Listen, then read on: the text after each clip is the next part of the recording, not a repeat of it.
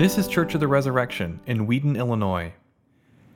After eight plane rides, six layovers, three hours of driving, 65 total hours, that's a round trip, I arrived in the western highlands of Papua New Guinea in a little town called Kudjip, where there's a place called Kudjip Nazarene Hospital where my son Matt lives with his wife Tammy and my two grandkids and it was the highlight of my sabbatical.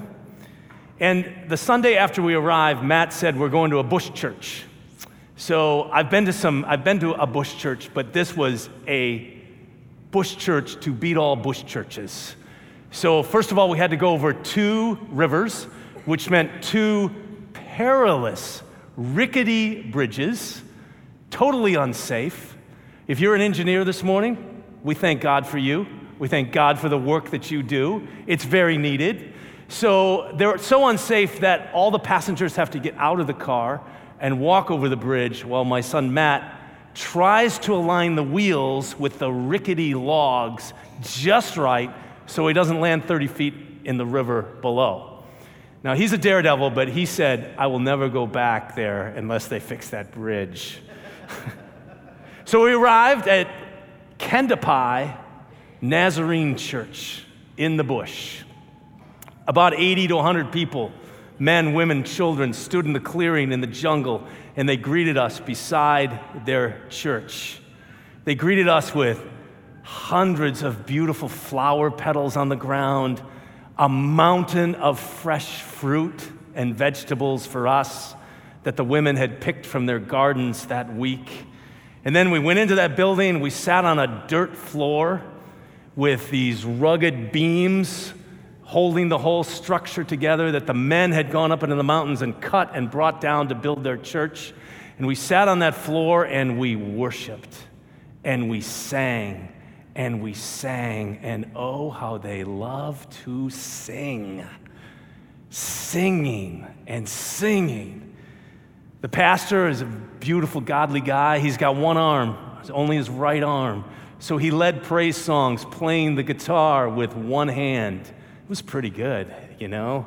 I can't even play with two hands, but he can play with one. And I was so humbled by that church. They, the women of the church, they were collecting money for global missions that morning. Now, you might think, oh, we give them uh, money for global missions. No. They're like, we love the Lord Jesus. He saved us. We want to give money to global missions. Who knows? For all I know, maybe they're giving glo- to global missions in America. I don't know.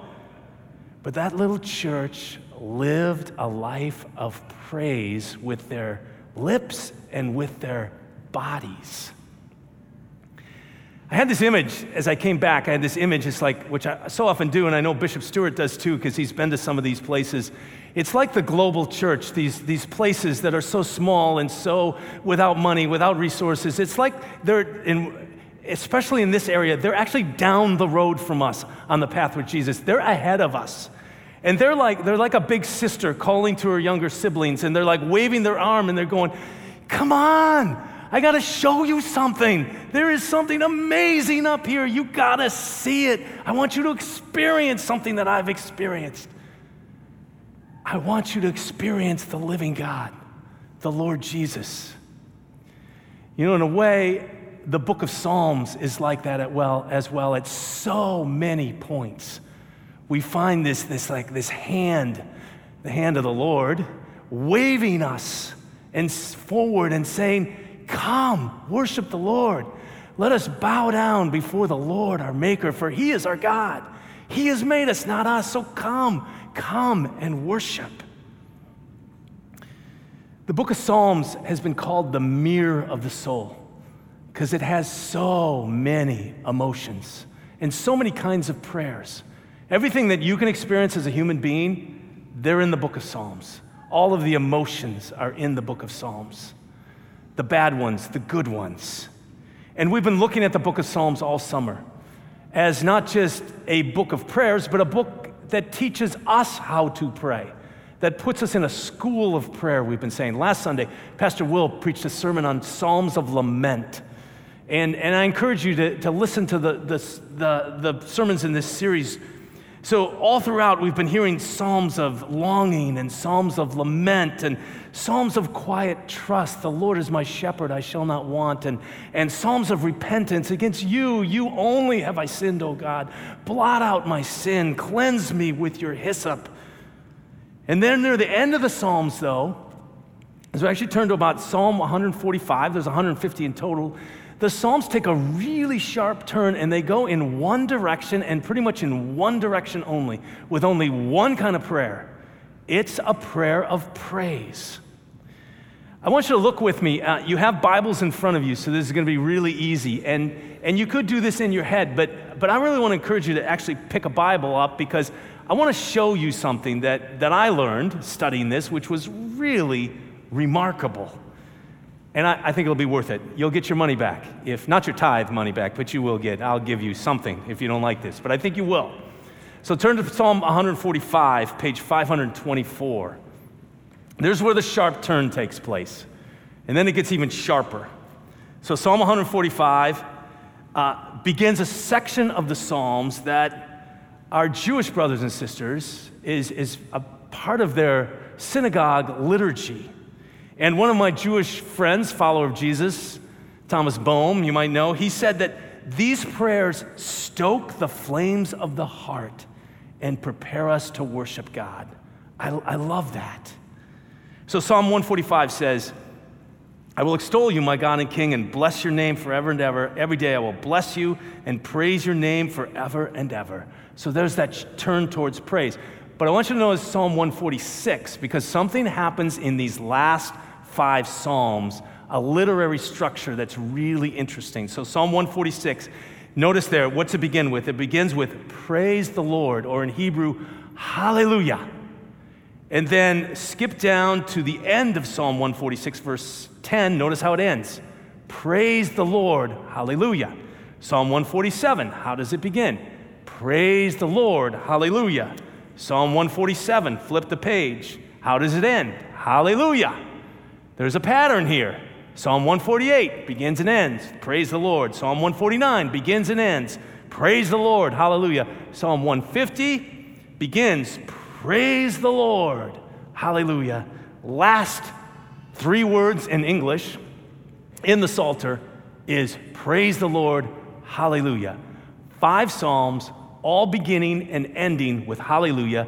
Ten hallelujahs. 10 is like this nice number of perfection. What is this God breathed literary structure telling us? Well, I think it's telling us you've walked through the book of Psalms. You've had so many, you've prayed your tears, you've prayed for rescue, you've prayed your lament, you've prayed your pleas and your longings. But there's a last word in all of this one word gets the last word. It's the word hallelujah.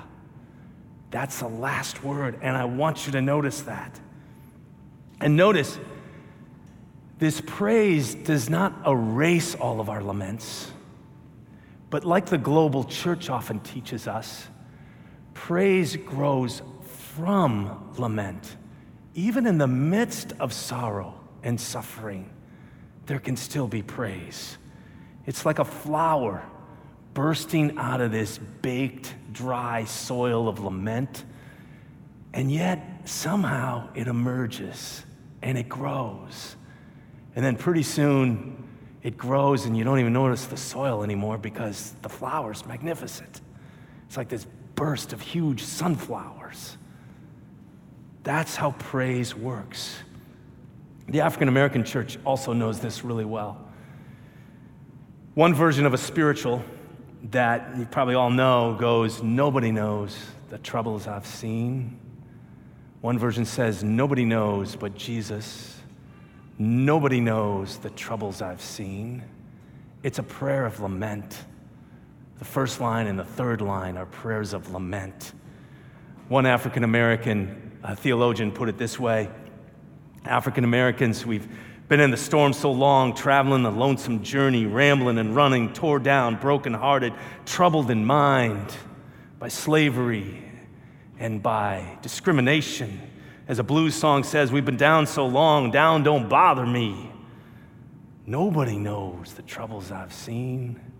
Nobody knows but Jesus. Nobody knows the troubles I've seen. And then the last line glory, hallelujah, with an exclamation mark. You're going, where'd that come from?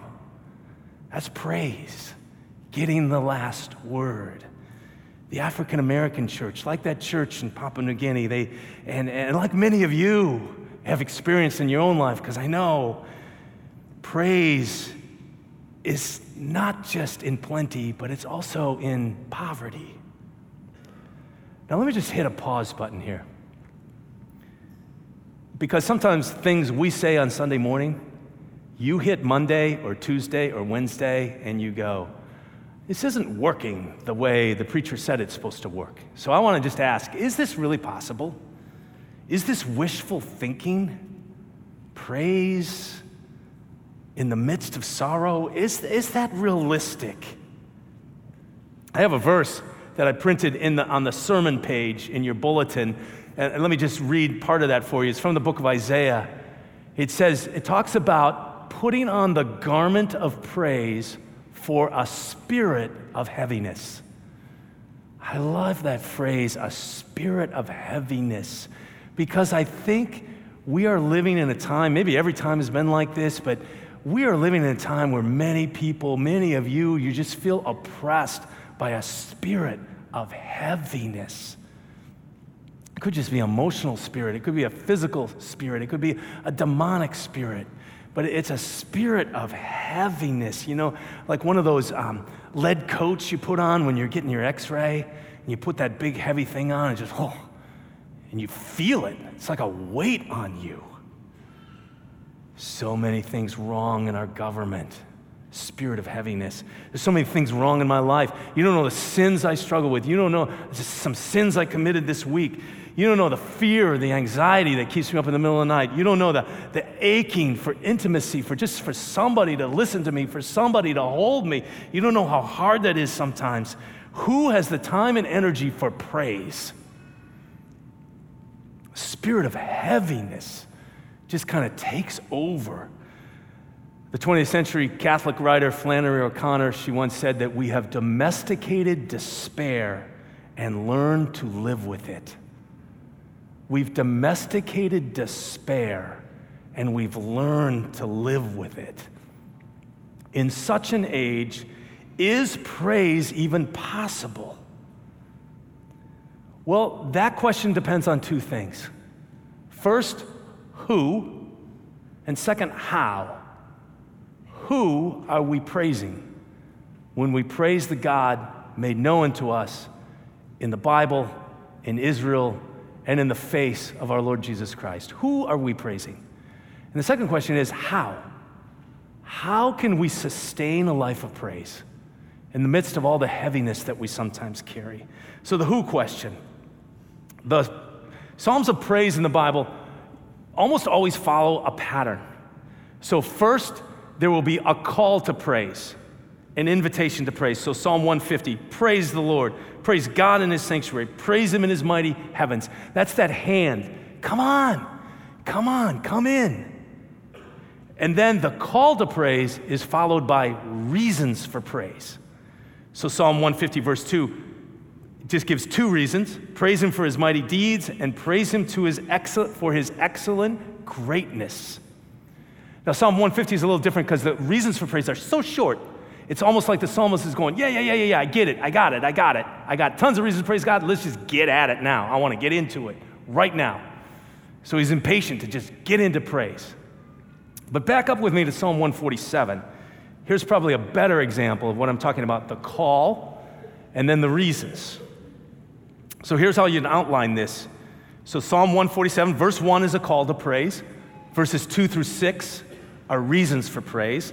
Verse 7 is a second call to praise. And then verse 8 starts another whole list of reasons to praise. So let's just look at this. So, verse 1 Praise the Lord, for it is good to sing praises to our God. It is pleasant, and a song of praise is fitting. And then reasons for praise. The Lord builds up Jerusalem. He gathers the outcasts of Israel. He heals the brokenhearted and binds up their wounds. He determines the number of the stars. He gives to all of them their names. Great is our Lord and abundant in power. His understanding is beyond measure. The Lord lifts up the humble, He casts the wicked to the ground. You see how the, the Bible is giving us reasons for our praise.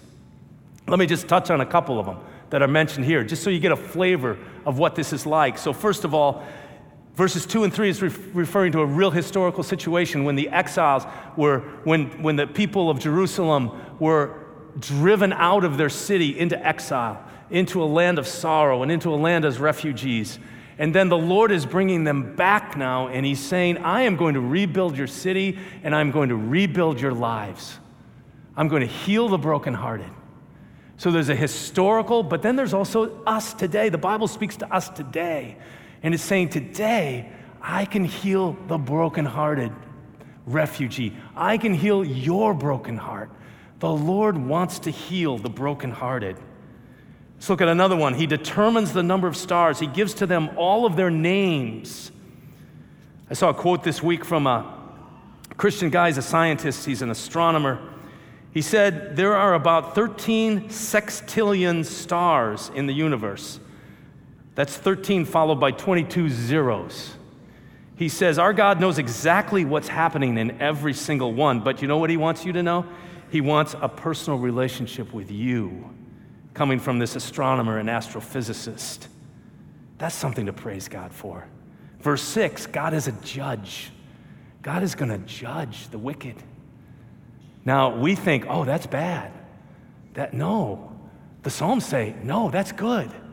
Because unlike you and me, who get justice wrong all the time, God's going to get it right. God knows every person's heart. God's justice, his judgment is going to be absolutely perfect. So the psalmist says, The trees, the trees in the forest dance for joy, knowing that God's coming as a judge. Again, these are just some reasons to praise. There's thousands of reasons in the book of Psalms alone. What happens when you enter into his presence with praise? You know, C.S. Lewis, when he was an atheist, he, after he became a Christian, when he was an atheist, he said, those calls to praise God really irked me. They made me really angry because it just made God sound like, oh, you must praise me because I'm insecure, because I'm needy, because I'm egotistical. Like, what kind of God would just demand all that praise? And Lewis said it really irked him. But then he began to notice, he said, I, he said, I began to notice that the world rings with praise. There's always, people are always praising things. Have you praised something this week? I bet you have. People praise Blueberry Cobbler. People praise a new song. People praise a movie. People praise uh, a work of literature. People praise a friend. Uh, people praise a spouse. People are always praising. I was at a Cubs game on June 4th. A friend invited me. And I'm not particularly a Cubs fan. I'm from Minnesota, so I have no soft spot in my heart for the Cubs. But I was caught up in praise. They won six to three. Javier Baez went three for four. He hit a home run. He had this amazing slide into head first slide into first base. Who does that anymore? It was amazing. People were praising Javi. People were praising the pitcher. People were praising Joe Maddon for his incredible decisions. People were staying after the game, just hanging around. Music was blaring, and they're dancing and they're praising a beautiful summer night. Lewis said, We praise because we're delighted in something. And that delight, he said, is incomplete until it is expressed in praise. Praise is just a very human thing. But when we praise God, we are praising not just this good or that good, we are praising the source of all of those goods. We are praising the Holy One. We are praising the Just One. You see what happens when you praise? You are not filling up some need in God, but you are changing your own life through the presence of God. Your imagination is being shaped by God's character. Your affections and your desires are being rerouted according to God's paths. What you love is being reordered. And this is the basis for our life in the world. So you, have probably been told many times, oh, you need to make a difference. You need to leave a legacy. You need to uh, change the world. You need to be a world changer. You need to be an activist. You need to do this. You need to do that. But it all might be good, but how can you make a difference? How can you be a good person when you're not in constant touch with goodness itself in the living God? How can you pursue justice when you are not bowing before the just one? How can you be wise when you're not living under the wisdom of God? How can you be loving when you aren't constantly gazing on the God who is love, the Bible tells us? This is why it is good and it is fitting and it is beautiful to praise the Lord. That's the who question. Now, how? How can we sustain a life of praise? Well, I've already been talking about a couple things the Bible, a source book for reasons why we can praise the Lord, creation, His creation, what some theologians have called God's second book. But I want to talk about something else this morning that you, we may not always think of and that I haven't always thought of, and that is the church as a school of praise. In particular, I want to talk about our Sunday morning worship services, what we would call our liturgy, the shape, the words, the prayers of our Sunday morning worship. If you pay attention, as I've had to do over the last 10 years since I started coming to an Anglican church, you will see that it's laced with praise. Remember how Bishop Stewart started the service? Blessed be God, Father, Son, and Holy Spirit. Praised be God. And remember what you said? Blessed be his kingdom now and forever. It starts with praise. So you come here, we're all distracted, we're all all over the place, and we come and we get reoriented around praise. And then we sang a song of praise. And then we sing the Gloria, this majestic, ancient hymn of praise. And then the Word of God is preached and, and read and preached. And, and we praise again. And then we recite the creed. And I'll just giving you some highlights, not everything. We recite the creed, which could be just a dry re- repetition of facts, but it could also be a prayer of praise recounting who God is and what He's done. And then, and then we move around the table and, and we celebrate some more. And, and Bishop Stewart will say, Lift up your hearts. And remember what you will say? We lift them up to the Lord. We're praising, we're getting oriented in praise. And then at the end of the service, we're sent forth by the deacon. And, and what is she doing when she sends us forth? She's saying, Go into the world and praise the Lord, not just with your lips, but how you live your life how you do your work, how you study for classes, how you befriend people, how you live and move in your neighborhood. Praise the Lord. We're sent out. So, Sunday after Sunday, we are reoriented in praise. The church steeps us in this. But remember, the church, we're not just saying our words, we're the body of Christ. We are conveying the words of Christ. So, if Jesus is speaking through the liturgy, but if Jesus is speaking also through his word, the Psalms, and by the way, the early church was pretty uniform in saying that Christ himself is speaking in the words of the Psalms. It's the total Christ. Sometimes it's his head, Christ himself. Sometimes it's his body. Sometimes he's speaking for us or in us or through us or with us or ahead of us. Christ is speaking to us in the words of the Psalms. As Augustine once said that he reads the, when he read the Old Testament, when he read the Psalms, I meet Christ on every page, and he refreshes me on every page. He's meeting Christ. So, if that is true, which I believe it is, if that is true, what is Jesus telling us through Psalm 150? Well, let me tell you what I, I, don't think he's saying. He's not saying, I want you to put on a happy face. I want you to just forget your laments. I want you to pump yourself up. I want you to try harder to live a life of praise. That's adding another layer of a spirit of heaviness on your spirit of heaviness already. You don't need that. But I think what Jesus is saying is this you can count on this as my son, as my daughter, you can count on this.